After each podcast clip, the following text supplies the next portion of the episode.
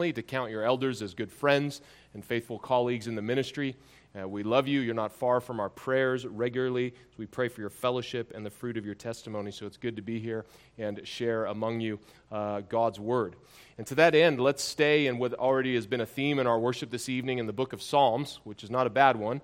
And let's turn to Psalm 23 together to minister God's word from Psalm 23.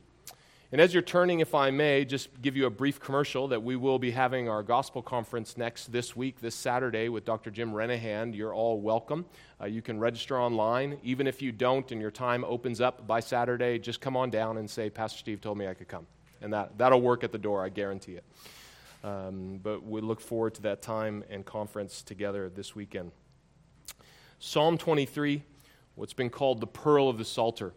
Hear now God's word a psalm of David The Lord is my shepherd, I shall not want. He makes me lie down in green pastures. He leads me beside still waters. He restores my soul. He leads me in paths of righteousness for his name's sake. Even though I walk through the valley of the shadow of death, I will fear no evil, for you are with me. Your rod and your staff, they comfort me. You prepare a table before me in the presence of my enemies. You anoint my head with oil. My cup overflows. Surely goodness and mercy shall follow me all the days of my life, and I shall dwell in the house of the Lord forever. This is the word of the Lord. Let me pray for us as we come to God's word. Father, we thank you for the privilege to end your day again together meditating upon your truth, that we might draw strength for the week you have called us to, that we would glorify your name and bear fruit and trust you as you shepherd us in every circumstance of life. Help us now to hear your word with faith. Be with the one who preaches, that boldness and clarity would mark his exposition, and that above all you would build your church for the glory of the great shepherd, the Lord Jesus. And we pray in his name. Amen. Take me to your leader. That's become a popular catchphrase really since the 1950s. Actually, goes back in modern times to a political cartoon in the New Yorker magazine where you have two aliens getting off their saucer and they come up to a horse and say, Take me to your president. But the phrase even goes back to novels in the 19th century where some bandit or some Robin Hood or adventurer is captured uh, by the king's men, and he'll say, Take me to your leader. In times of urgency, in times of distress, in times of difficulty, you want to go straight to the top. You want to know who's in charge. And if you had been an Israelite in the Old Testament era, you probably would have phrased the statement like this Take me to your shepherd. And Israel then would have taken you to David to shepherd in the ancient Near East had royal, national connotations. So the Lord in the Old Testament calls the judges, those he's commanded to shepherd his people. When David is anointed as king over Israel in 2 Samuel 5, the Lord says, You shall be shepherd of my people Israel, and you shall be prince over Israel. Israel thought of shepherding as depicting the king at the head of his army as the ruler over his nation, of defense and victory. All these were brought under the banner and the metaphor of shepherding, of leadership, even deliverance. And that's the, really the simple profundity of Psalm 23. This is undoubtedly the most familiar psalm in all the Psalter. It may be the most familiar chapter in the Bible. It's known far outside even the confines of the church. Yet our familiarity can hinder to plumbing its depths and missing what's right there. The most surprising word in Psalm 23 in verse 1 is the pronoun my. My shepherd. Here, the shepherd of Israel, the king, the brave warrior, is saying, I'm just another sheep, and I have a shepherd. No more than any other Israelite. The king is just a sheep who himself is dependent on the true shepherd, the Lord Jesus. And David here is reflecting on the Lord's redeeming work, and, and running under the surface throughout Psalm 23 are echoes of the Exodus. and God bringing his people out of slavery and bondage of Egypt. Uh, let me just note a few of these.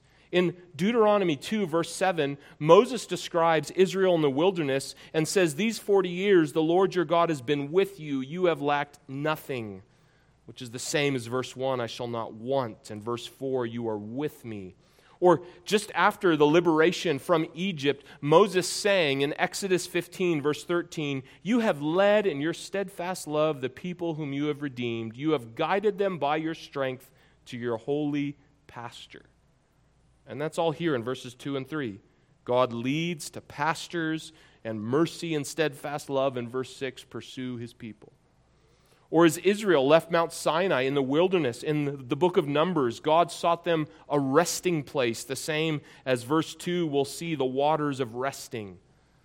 The wilderness is described by the prophets as a land of deep darkness or the shadow of death. God providing water for his people in the wilderness is described in the Psalms. In Psalm 78 as God spreading a table. We could keep going.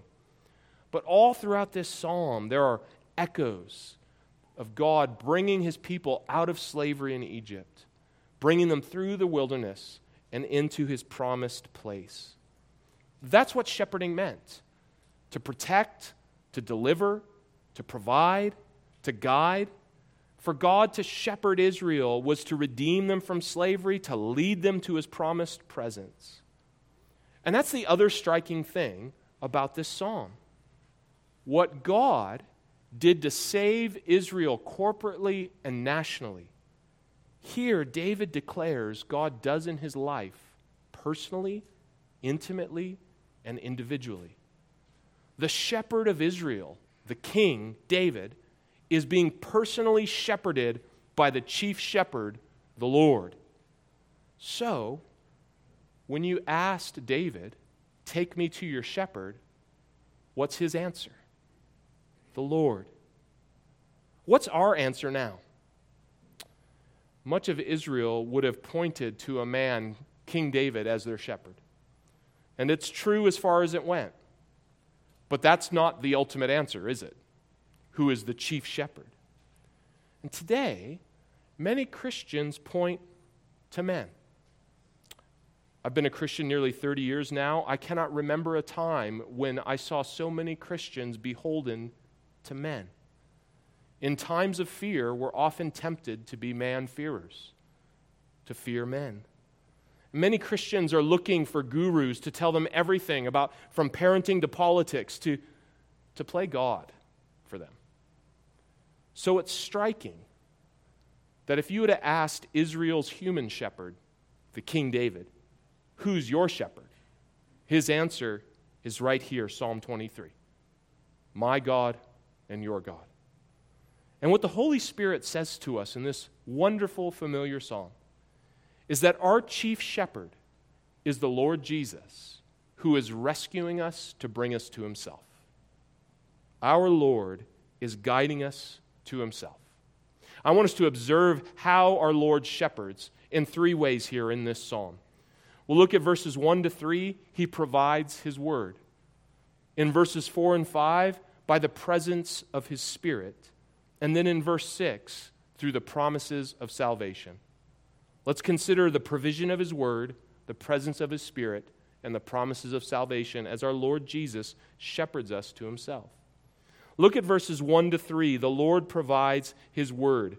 With the Lord as his shepherd, David says here, I shall not want. It would probably be better to say, I lack nothing. Not that you lack any desire and I have no wants anymore, but none of my needs are lacking. They've all been provided for. I lack nothing. Now, that was no small thing in the arid, dry, rocky Judean hill country from which David came. There was sparse grass, few sources of water, and shepherds would often lead their flocks on arduous journeys to supply their basic needs. And the shepherd's care is painted here by David in these next verses. In verse 2, to green pastures, where there's more than enough to eat so sheep can just lie down. They can rest content. They're content with the abundance around them. Or in verse 2, the still waters, or literally the Hebrew here is the water of resting places. So it's not so much a commentary on whether the water is moving or not, but that the water is such a place and is such abundance that you can rest there. You can drink safely and remain secure. Your provisions are being met. And these images that David uses in verse 2 are, are not so much about the material provision, but it's a place of refuge, a place of rest. You can lie down. And it's the Lord who causes his sheep to lie down and rest. The Lord brings quiet. The Lord brings calm. The Lord brings what one writer described psychological stability. That's what David's talking about a rest of mind and soul in Him. In times of material provision, it's arguable that humanity has never been more prosperous than we have even today. We take for granted what other periods of history could never have imagined. And yet, we seem, by all accounts, to have less psychological stability than ever before. It's not about the amount of grass and water, it's the Lord who can bring his sheep to a place of lying down and resting in him alone. And how does he do this? David explains in what he provides in verse 3. David here in verse 3 leaves the shepherd metaphor a bit to draw out the great provision of God. He restores my soul. He renews my soul. He revives me. It's a restoration that leads David in verse 3 down paths of righteousness or, or right paths for the glory of his name, for his name's sake. This, beloved, is a picture in verse 3 of how God revives his sheep according to his word.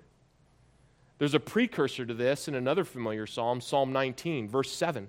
The law of the Lord is perfect, reviving my soul or restoring my soul. It's the, the same verb renewing me.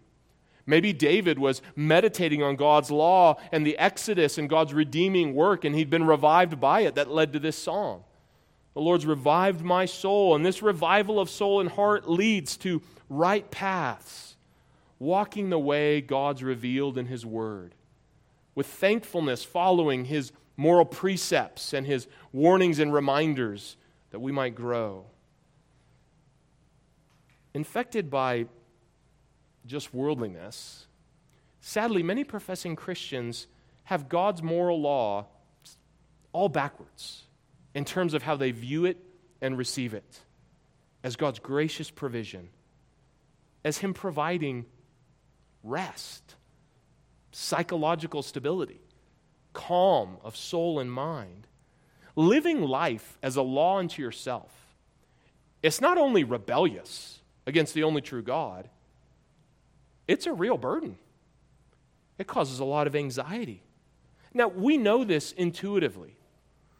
You tell people to eat however they like, a diet of soda and sweets is going to soon leave them riddled with disease and hospitalized.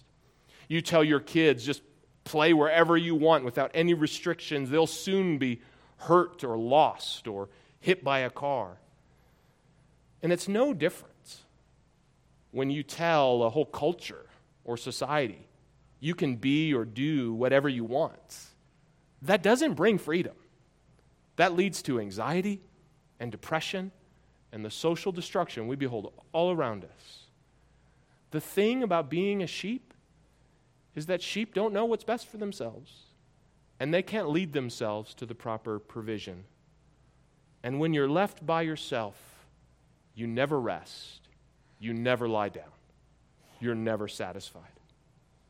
In the fourth century, the church father Augustine said, When you say, The Lord is my shepherd, there are no proper grounds left to trust in yourself. And that's a gift. Being relieved from the burden of sustaining ourselves, being restored by God and led according to His word, we have peace.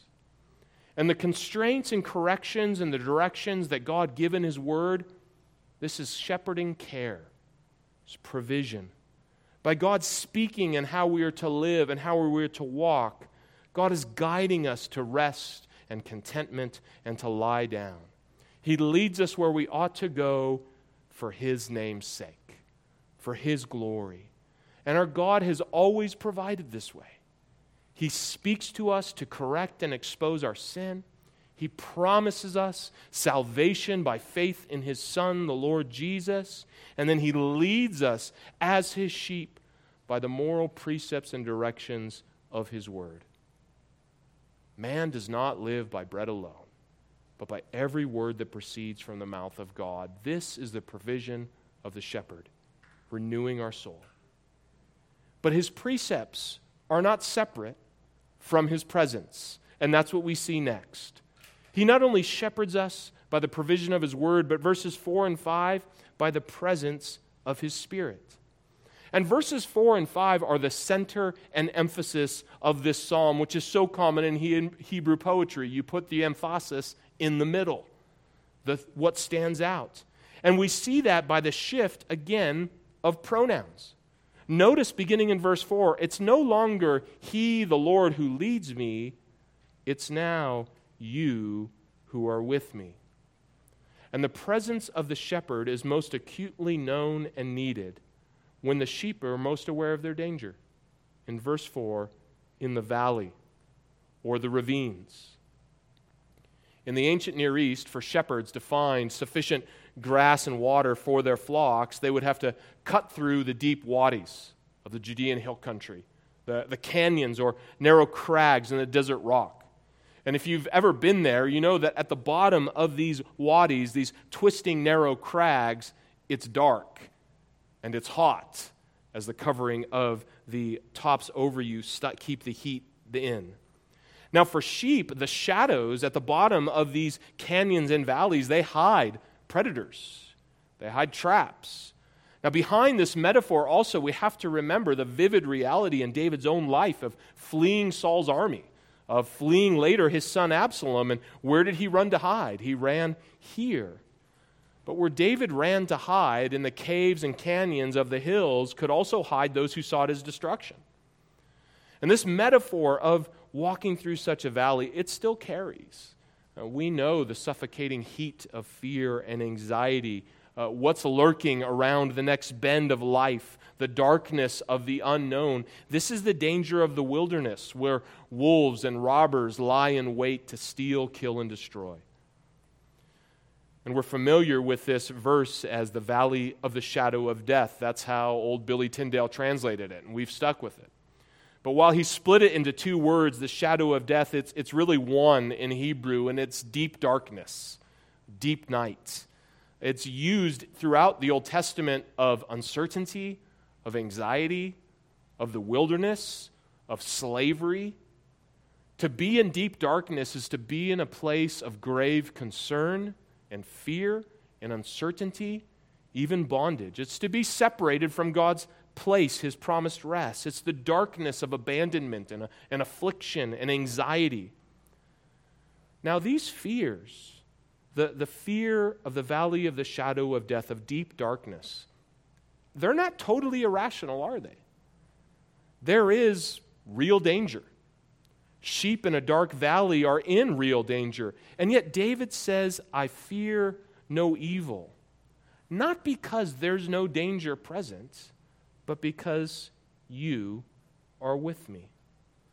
In that deep darkness, the shepherd is no longer ahead of the sheep and leading, he is now right beside him, guiding and ever present with his sheep. So the sheep find comfort and reassurance from the shepherd's rod. That would have been the club hanging from his belt to defend his sheep from animals that would steal them.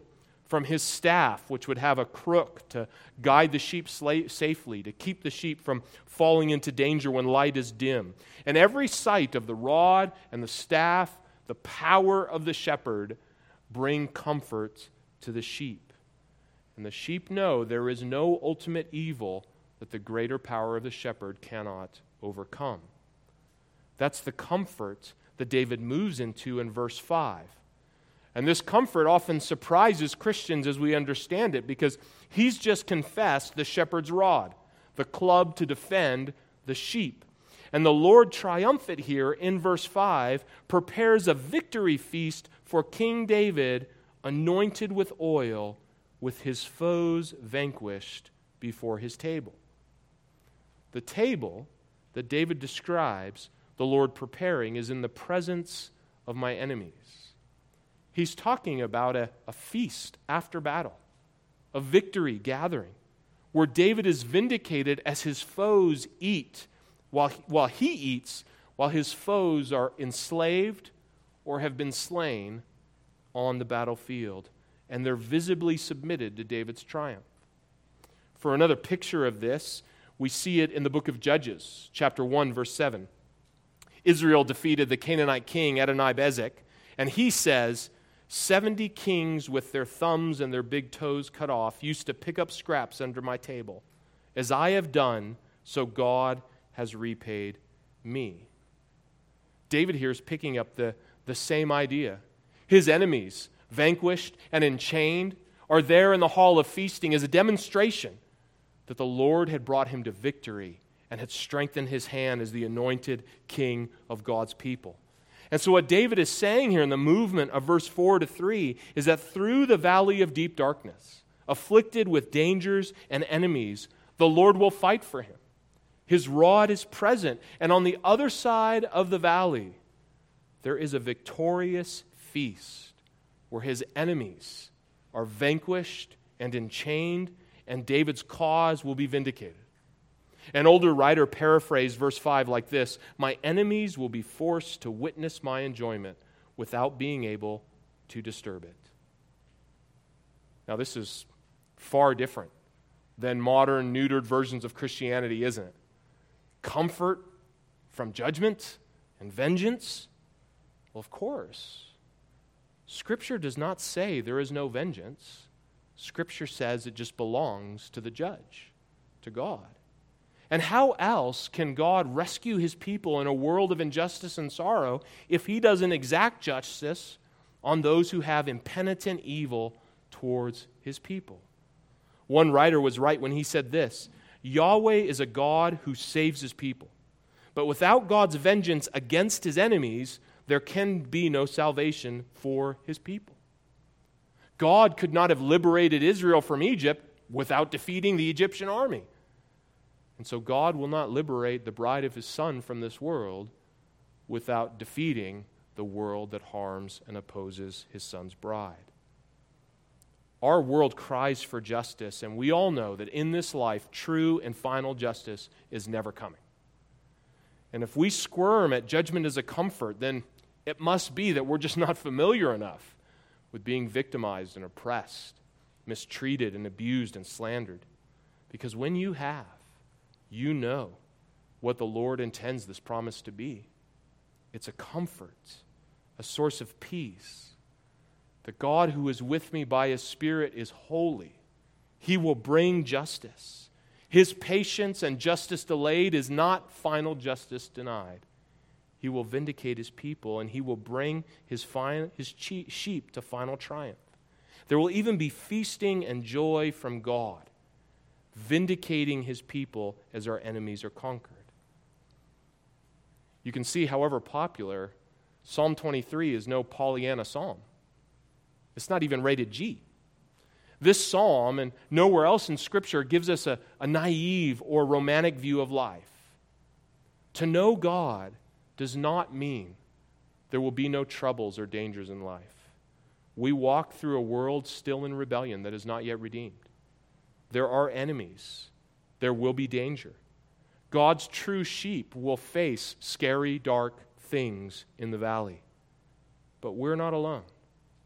Augustine again said this I shall not be afraid of evil happenings, because you, God, live in my heart through faith. You are with me now to ensure that when this shadow of death has passed away, I may be with you.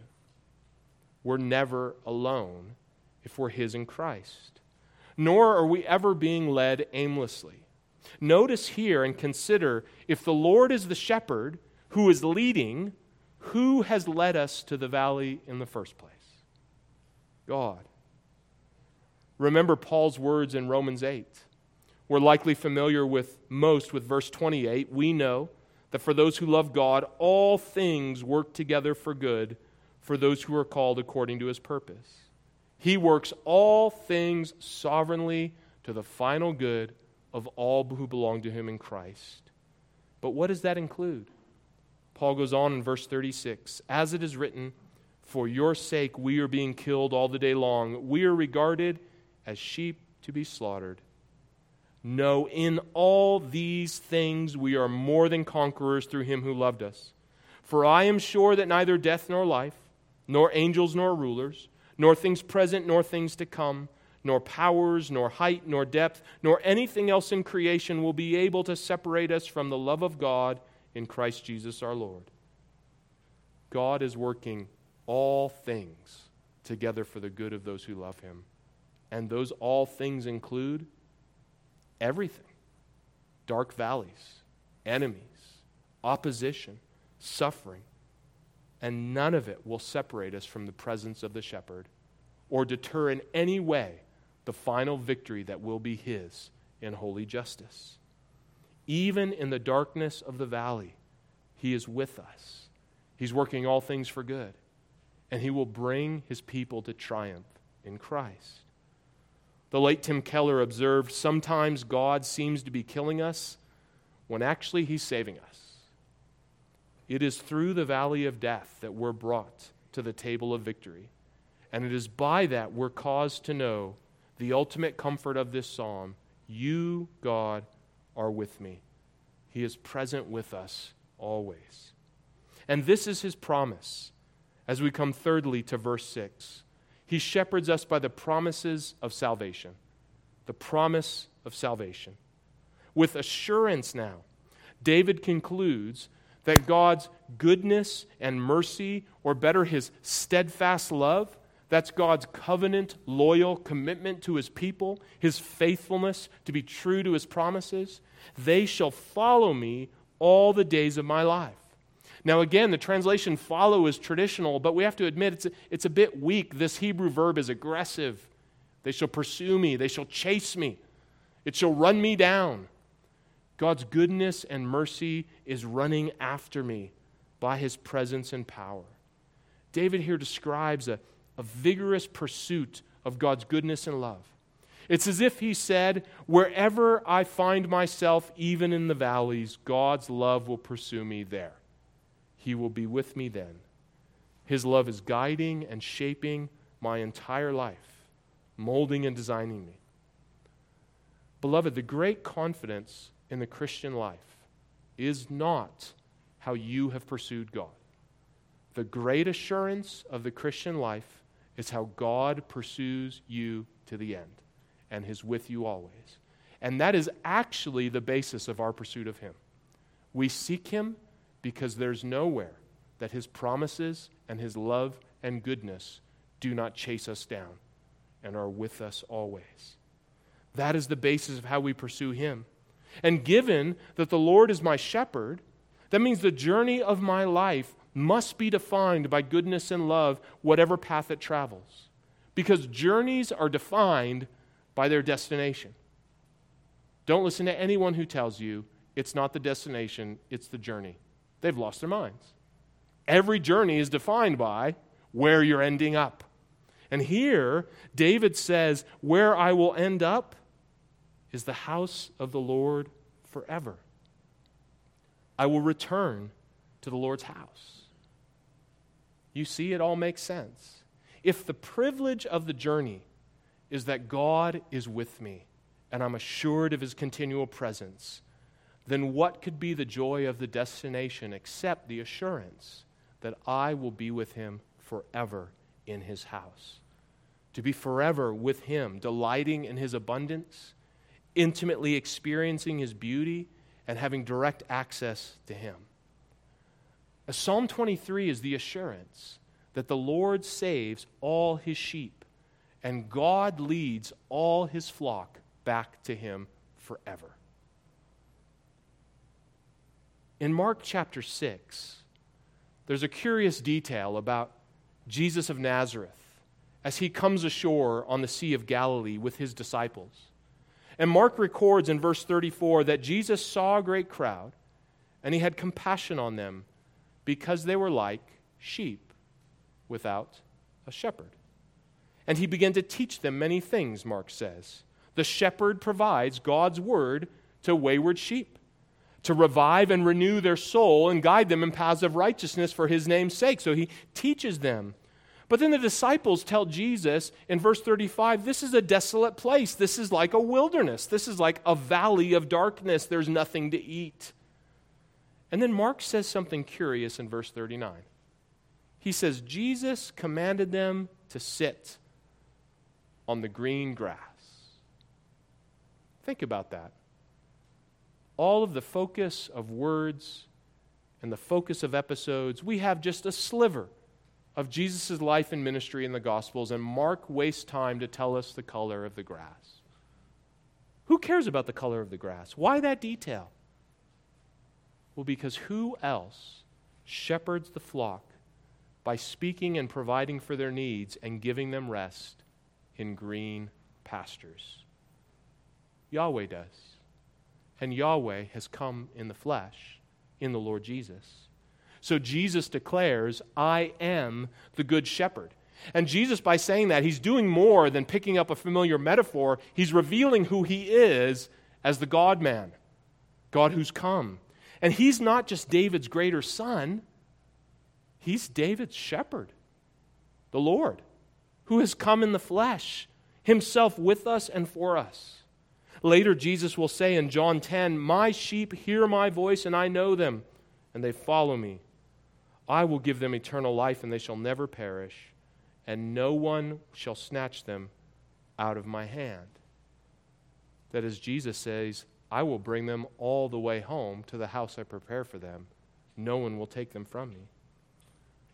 If you're a Christian, we follow his voice as he speaks to us in his word. We're confident of his care, our security in him, his skill and purpose as he leads us. And think how has he brought us into his flock? Well, the prophet Isaiah describes our plight in Isaiah 53, verse 6. All we, like sheep, have gone astray. We have turned every one to his own way. Uh, the sad reality is that we are sheep without a shepherd because we are sheep who don't want a shepherd by nature. This is the essence of what we mean and describe by sin. God created us to shepherd us and offered us his rest, and we refused to go our own way. And now we are by nature lost sheep, wandering in the wilderness. But Isaiah continued in Isaiah 53 and said, And the Lord has laid on him the iniquity of us all. And he goes on in verse 7 to say, He was oppressed and he was afflicted, yet he opened not his mouth, like a lamb that is led to the slaughter and like a sheep that before its shearers is silent, so he opened not his mouth. This same Jesus who declares, I am the good shepherd, and would cause his disciples to rest on green grass, is also announced as the Lamb of God who takes away the sin of the world. Well, so what is it? Is Jesus the shepherd or a sheep? Exactly. The God man, the shepherd who's come as one of his sheep, that the lost sheep may return to the fold of God by his redeeming work and rest in his home. In Jesus, we have the shepherd with us and a sheep for us. The lamb who is our shepherd. As Jesus says, the good shepherd lays down his life for the sheep, he gives himself as a substitute. His rod is the cross, defeating the devil and the flesh and leading us all the way home, giving us triumph over all our ultimate enemies. And beloved, we can be in the flock of God because the shepherd became a sheep for us. And he lived the perfect life, the most faithful sheep that has ever walked this earth, fulfilling this very psalm, following the Lord faithfully. And then he died on the cross to receive our justice and rose again that if we trust the Lord Jesus, we can say with David here, The Lord is my shepherd, and even though I have gone my own way as a lost sheep, I've been brought back to his fold by his grace and power, and no one can snatch me from his hand. And where does Jesus lead us? He leads us to be with him forever. We have a striking image in Revelation 7, verse 17 the Lamb in the midst of the throne will be their shepherd. The Lamb, who's died for us and risen to bring us to Him, will shepherd us forever. And it goes on, and He will guide them to springs of living water, and God will wipe away every tear from their eyes.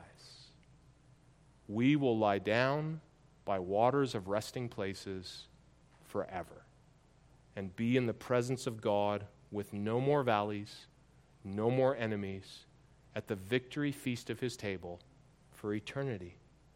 Jesus Christ is the good shepherd. Trust him that you might say, The Lord is my shepherd with us. The Lord here, beloved, is addressing us personally and corporately. Let's consider a little of this as we conclude.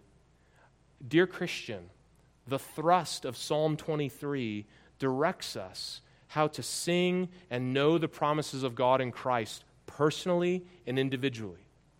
God is not just saving a people abstractly, or even the elect or the church, but you personally, intimately, individually. David says the shepherd of Israel is my shepherd. So we can say the good shepherd is my shepherd. It includes you and me and all who trust him. The first hymn I ever learned was taught to me by my late grandmother. You may have heard it. Jesus loves me. This I know. You know, that's a good hymn still. That Jesus is my shepherd. And we can know the truths of the gospel notionally and generally. But, beloved, never neglect to meditate on them personally and individually. David, here, I think, in many ways, was simply meditating on God's redeeming work in the Exodus and saying, This is how God saves me too, individually. Or as Paul wrote in Galatians 2:20, "The life I now live in the flesh I live by faith in the Son of God who loved me and gave himself for me." Dear Christian, Jesus loves you. Personally and individually. He's saving you and he will guide you to be with him forever. The Lord is your shepherd. We also see here reflections of how we are to consider ourselves as part of the flock, the church. And, dear church, we are reminded how Jesus intends to shepherd us by under shepherds in the community of his flock. This psalm, in many ways, answers the question of well, what does it mean to be pastoral or to be a shepherd. Those words are synonymous. Well, if the Lord shepherds by providing His word and His presence of His Spirit and the promises of salvation, would He not design to mediate His shepherding care by under shepherds who are devoted to prayer and the ministry of the word to provide for His people that they might grow in the promises of salvation? Well, that's exactly what He's done. That's His design. And He provides for all our need to rest until we're home with Him. That's the meaning of pastoral, is providing God's word prayerfully and pointing the flock of God to the hope of salvation.